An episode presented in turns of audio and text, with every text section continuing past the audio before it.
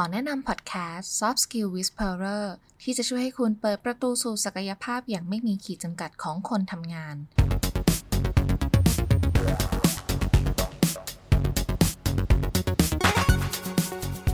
สวัสดีค่ะ ขอต้อนรับคุณผู้ฟังเข้าสู่ช่วงเวลาของการ Up Skill ในการทำงานกับ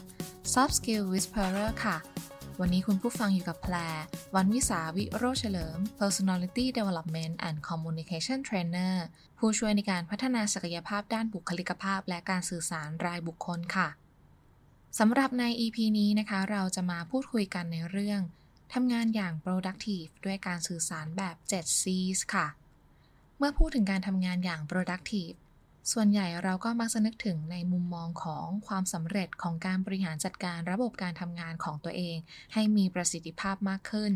มองไปในมุมของเรื่องเวลาเป็นสำคัญ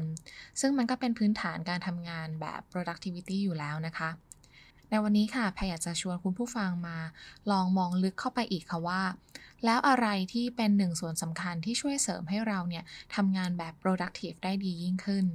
ซึ่งนั่นก็คือการสื่อสารนั่นเองค่ะ คุณผู้ฟังลองนึกดูนะคะว่าในแต่ละวันของการทำงานเราเนี่ยต้องมีการสื่อสารกับคนอื่นมากน้อยแค่ไหน ไม่ว่าจะเป็นการประสานงานภายในทีม การประชุมภายในองค์กร และก็การนำเสนอสู่ภายนอกองค์กร ในรูปแบบทางแชท อีเมล โทรศัพท์ video conference หรือว่าการพูดคุยแบบพบหน้า และเวลาที่เราทำงานเนี่ย แน่นอนค่ะว่า เราก็คงต้องการการสื่อสารที่มีความชัดเจน ตรงประเด็น และก็มีประสิทธิภาพ ซึ่งหลักการสื่อสารแบบ 7 C's จะช่วยให้คุณสามารถสื่อสารให้เป็นข้อความที่เข้าใจง่าย ลดความผิดพลาดที่จะเกิดขึ้นในการสื่อสาร และก็ช่วยให้เราทำงานแบบ productive ได้ดีขึ้นค่ะ เรามาดูกันนะคะว่าหลักการสื่อสารแบบ 7 C's มีอะไรบ้าง C แรกค่ะคือ clear หรือว่าความชัดเจน เป็นความชัดเจนของเป้าหมาย และก็ความชัดเจนของเนื้อหาข้อมูลที่เราจะสื่อสารออกไปนะคะ ก่อนอื่นเนี่ยเราต้องรู้วัตถุประสงค์ และก็เป้าหมายของการสื่อสารครั้งนี้ก่อนค่ะว่า เราต้องการอะไร และก็ต้องการให้ผู้ฟังทำอะไรแล้วก็สื่อสารออกไปให้ชัดเจนนะคะ ไม่ว่าจะเป็นด้วยการพูด หรือว่าการเขียน จะต้องพยายามใช้คำที่ง่ายแล้วก็เข้าใจโดยทั่วกัน หลีกเลี่ยงการใช้ประโยคซ้ำๆวนไปวนมา หรือว่าอ้อมค้อมจนเกินไปค่ะ เพราะจะทำให้ผู้ฟังเกิดความสับสน สงสัย ว่าสรุปแล้วเนี่ยอะไรคือประเด็นหรือว่าเป้าหมายสำคัญที่เราต้องการ ดังนั้นค่ะก่อนที่เราจะสื่อสารออกไป ควรที่จะเรียบเรียงให้ตรงกับเป้าหมายของเราอย่างชัดเจนที่สุดก่อน ที่จะมีการสื่อสารออกไปนะคะ C ตัวที่ 2 คือ concise กระชับ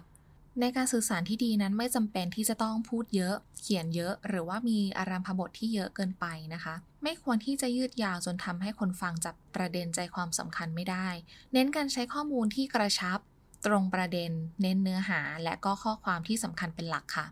จึงจะทำให้ผู้ฟังเนี่ยเข้าใจได้ง่าย หลีกเลี่ยงการเล่าเรื่อง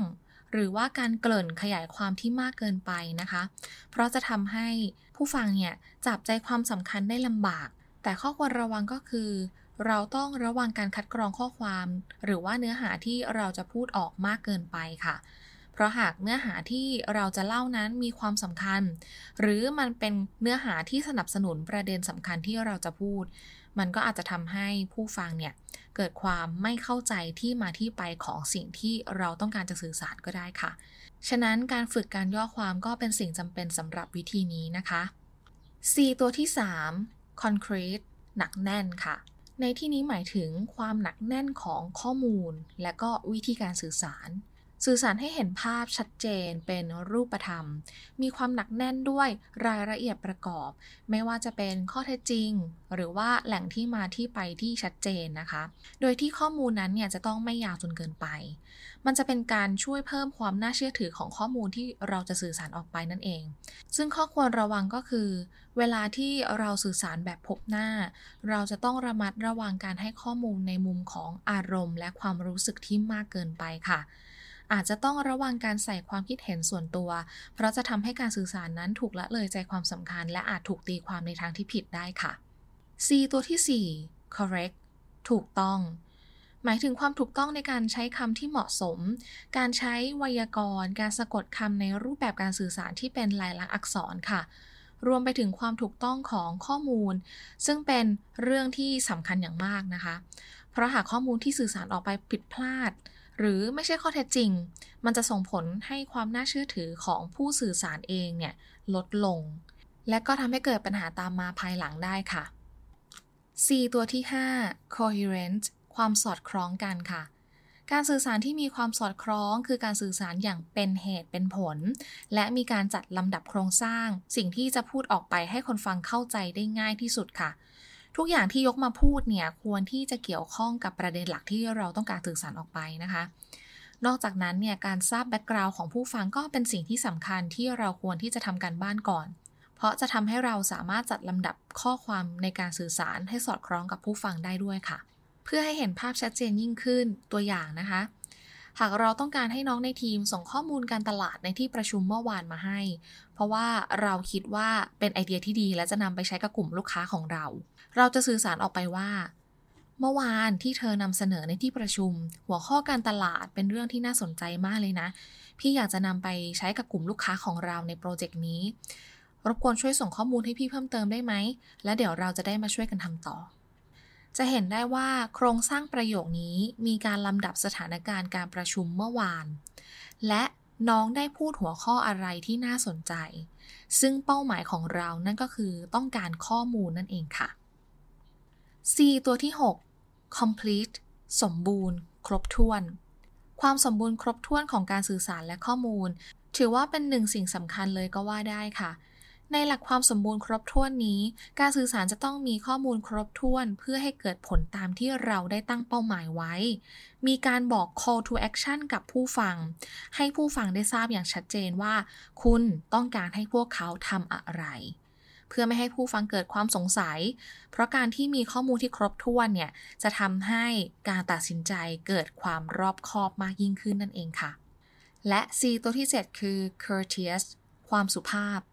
ความสุภาพเป็นคุณลักษณะที่สำคัญที่สุดของการสื่อสาร การแสดงออกด้วยท่าทางกริยา นั้นก็ถือว่าเป็นการสื่อสารอย่างหนึ่งนะคะ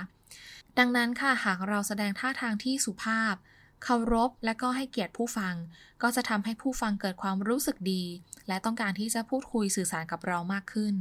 และพร้อมเปิดใจฟังการสื่อสารของเราด้วยความยินดีและคล้อยตามได้ค่ะ จะเห็นได้ว่าหลักการสื่อสารแบบ 7 C's ก็คือการสื่อสารที่ชัดเจน กระชับ หนักแน่น ถูกต้อง มีความสอดคล้อง ครบถ้วน และสุภาพ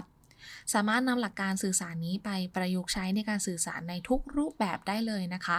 สำหรับใครที่ต้องการจะพัฒนาทักษะการสื่อสาร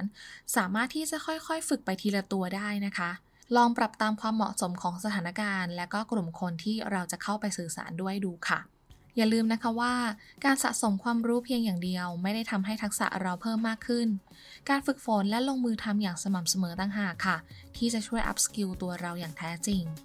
และพบกับ Soft Skill Whisperer ตอนต่อไปในสัปดาห์หน้า สำหรับวันนี้ สวัสดีค่ะ